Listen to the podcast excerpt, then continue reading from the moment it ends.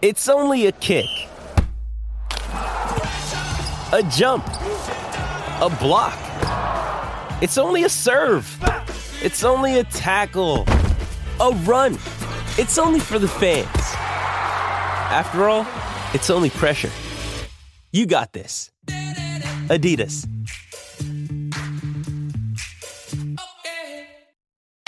Sometimes needing new tyres can catch us by surprise. That's why Tyre Power gives you the power of zip pay and zip money. You can get what you need now, get back on the road safely, and pay for it later. Terms and conditions apply. So visit tyrepower.com.au or call 13 21 91.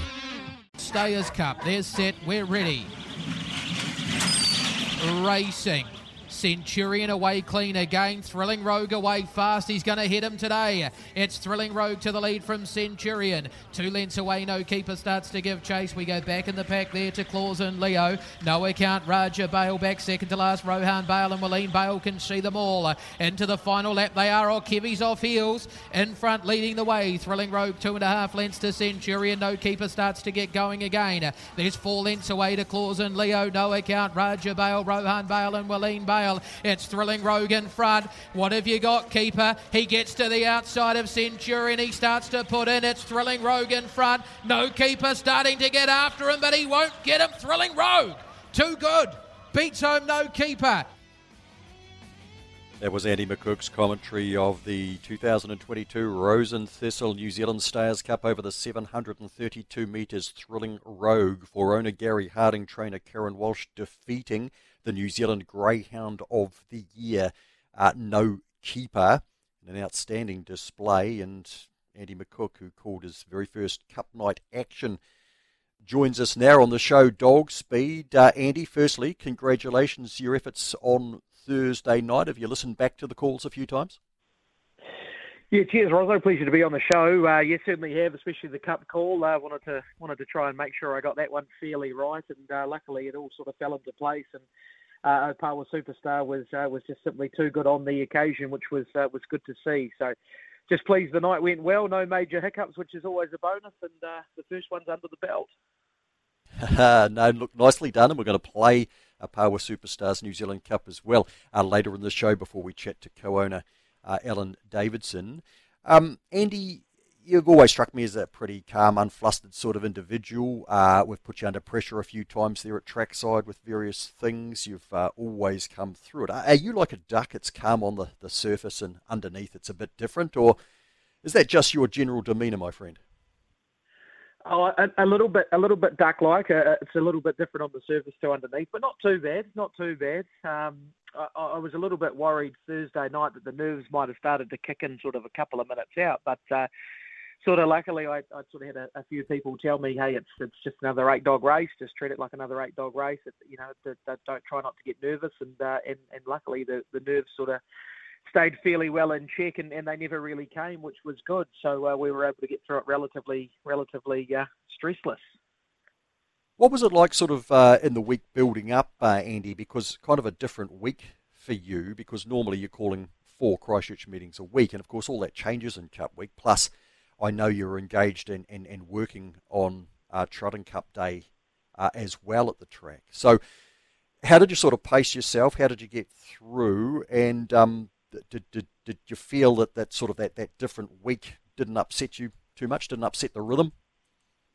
It was it was actually pretty good to be fair. It was a, a, little bit of a break from, from the commentating side of things, which is good when you you know came in sort of a little bit fresh. I, I hadn't called a meeting since the the Rangiora harness the, the Friday beforehand, but the week leading up to it was was relatively busy. Still, obviously, as you said, I, I emceed a tent on uh, on Trotting Cup Day and and had a, a couple of shows and uh, obviously our Greyhound show that we did for Trackside and a, and a couple of shifts as well. So it meant that I was still busy and didn't really give me a whole lot of time to think about uh, uh, about what was coming up and, and what Thursday held for me. So it, it, meant I could sort of just carry on with my week and obviously still get out and uh, and help with the dogs from time to time and all of that sort of stuff just to try and keep my mind off it, which I think was probably a fairly decent aid as well. Andy, I don't want to delve too much into your subconscious because I'm very afraid of what we might find there, but I do understand uh, that you may have had the odd anxiety dream leading up, and, and as a, a fellow commentator, um, not one that's called a, a, race as big as, as the Cup, but um, I, I, know how that feels. So, um, what was that like for you? And is that is that sort of um, you know traditional for you, so to speak. It's quite a strange feeling, Roso. To be fair, it, it was it was the night before, and uh, yeah, we went to bed at a, at a relatively decent sleep, but. Uh, certainly had a, a couple of uh, I was going to call them dreams, but I guess they're more like nightmares where I sort of rocked up hmm. to Addington and, and, and, and had had no binoculars and I leave a spare set at Addington just in case anything goes wrong and I do forget the good ones. And uh, I got there and I thought, well, that's all right. I got the backup set, and uh, unfortunately they were they were broken. They'd somehow been broken, so sitting there about to call a New Zealand Cup with no binoculars, which is never ideal. Then, of course, the second dream happened, Roso, where I was calling a New Zealand Cup, but it wasn't even Addington Race when I got lost, couldn't find the commentary box, so I missed it. But, um, of course, luckily that didn't actually happen on the day we got there. We had the binoculars, and uh, I did check about 17 times before we hopped in the van to hit him that I had the binoculars. And uh, I think uh, Janine and young Jack Johnson, they worked for me, were getting sick of me saying, should I've got those binoculars, haven't I? Because uh, it, it, did happen a, a, few times, but luckily we had them on and, uh, and everything went smoothly. Yeah, no, no. Thanks for that background, uh, Andy. It, it, it's it's quite fascinating. Um, look, we, we just played the New Zealand Stayers Cup, and I'd quite like your comments on that particular race, and also what it's like when you're calling a champion like No Keeper, and that's what he is.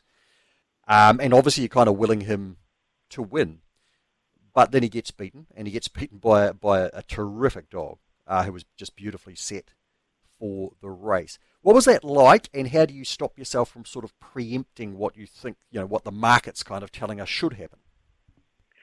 It's it's one of those things I, I sort of try and go into to every call with uh, with no real thoughts on. Well, obviously, I have thoughts on the outcome, but I, I try not to preempt things because it's greyhound racing, and as we know, things happen. And as it turned out, that's what happened in the Stayers Cup. He, he just got it wrong uh, keeper as he was uh, trying to navigate a clean path around the outside of Centurion. He went inside, he had to check off heels, and, and unfortunately he, he lost a couple of lengths of momentum. And and and that was probably the difference between first and second. Not wanting to take anything away from Rogue because very good greyhound in his own right, and if we didn't have a greyhound of the caliber of No Keeper, then he's the greyhound we'd probably be talking about for the last six months. So he's very hmm. good, and he did what he had to do. It was a good performance from not only him but his trainer Karen Walsh, because I don't think many gave him much of a hope once the draws came out of being able to clear them cleanly and get across to the rail where he wants to be, but he was able to do it with relative ease.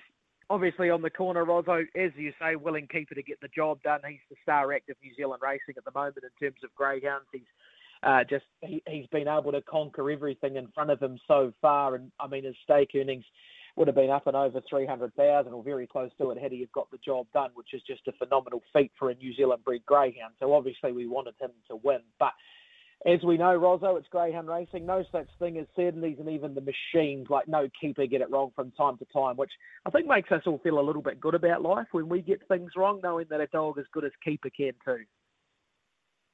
Yeah, well, exactly, and yeah, like you say, he's um, two hundred eighty-one thousand in the bin now, and and more to come. But on this occasion, Thrilling Rogue. Gary Harding, the owner, he trained the winner of the New Zealand Stayers Cup at Addington back in 2009 on his own account, Varvatos, and then of course Karen Walsh uh, won it with Gary Harding's uh, ownership in the outstanding Hall of Fame stayer Thrilling Brat in 2013. Andy, before we let you go, I'd just like your summation on the Suck It Up Limited New Zealand Greyhound Cup won by Opawa Superstar, but potentially a race for the ages. I think I was very, very lucky to be calling that race, Roso. That could very well be one of the best New Zealand Cups of all time in terms of the Greyhound Code.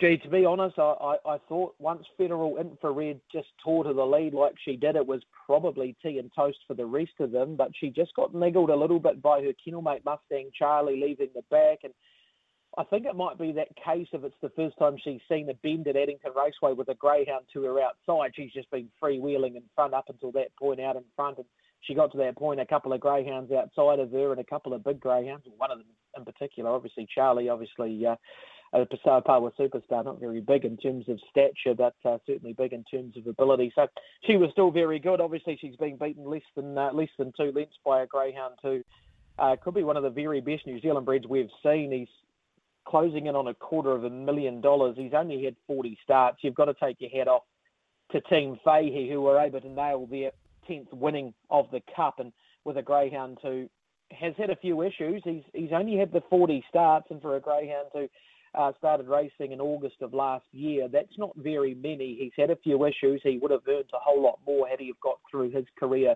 with nothing going on in his life. But Gene and David Fahey have done a super job in getting him where he wants to be. And Roso, as we come to expect year on year, they peak them on the right day, and that tends to be early November. They just have that knack of getting them right when the money's up and when the big one's on their back doorstep, and they do it year in, year out. And we saw it on the undercard as well, obviously with Opawa Rider, who was very good in what was a fairly roughly run Galaxy. But superstars just beyond words, to be fair. And lucky for me as a caller, Roso, because a greyhound who's called Opawa Superstar, he just kind of lends himself. The name just lends itself for something to roll off the tongue. Indeed, Andy, and, and, it was a beautiful delivery from you. And congratulations, of course, to Gene and Dave Fahey and the team there because their 10th New Zealand Cup since 2006, quite remarkable. Well done to the uh, Lisa Cole team as well. Second, third, and fourth outstanding runs from them all, and sharing some uh, text messages with uh, Brendan Cole. Uh, also of a mind of, of what Andy mentioned there, just that Mustang Charlie sort of looming up outside of Federal Infrared, just putting us slightly off her game uh, over those concluding stages, but the three Cole runners all performed exceptionally well. Andy, um, look, uh, the highs of the New Zealand Cup, and now, of course, you go back to your lower grade racing and sort of your four times a week kicks in again. So that'll be a new experience for you as well, sort of coming off that high. Yeah, it certainly will be. It certainly will be. I, I think I'm relatively lucky in the aspect where I just absolutely love what I do. So obviously we love going in and calling the big ones, and, and we love getting to, to call greyhounds of the, the caliber that went around in, in Thursday night's finals and the undercard because the entire field was just, you know, absolutely uh, outstanding. But uh, I, you know, to be fair, I, I, get a kick out of you know calling the little guys winning on a, a, low grade as well, and getting the maidens and the C ones, and just seeing where the future lies for greyhound racing, which at the moment, uh, particularly in Canterbury, is very strong with uh, what we have coming through the ranks. Indeed, Andy. Hey, congratulations once again on, on Thursday night. You really brought the night to life, and it was a, it was a great deal of fun to be part of it. My pleasure, Roso. Absolute pleasure to be uh, not only there, but a part of your show today as well. Here's some tips for maintaining your Trex deck. Um, occasionally wash it with some soapy water or a pressure cleaner. Trex composite decking is low maintenance and won't fade, splinter, or warp. Trex, the world's number one decking brand.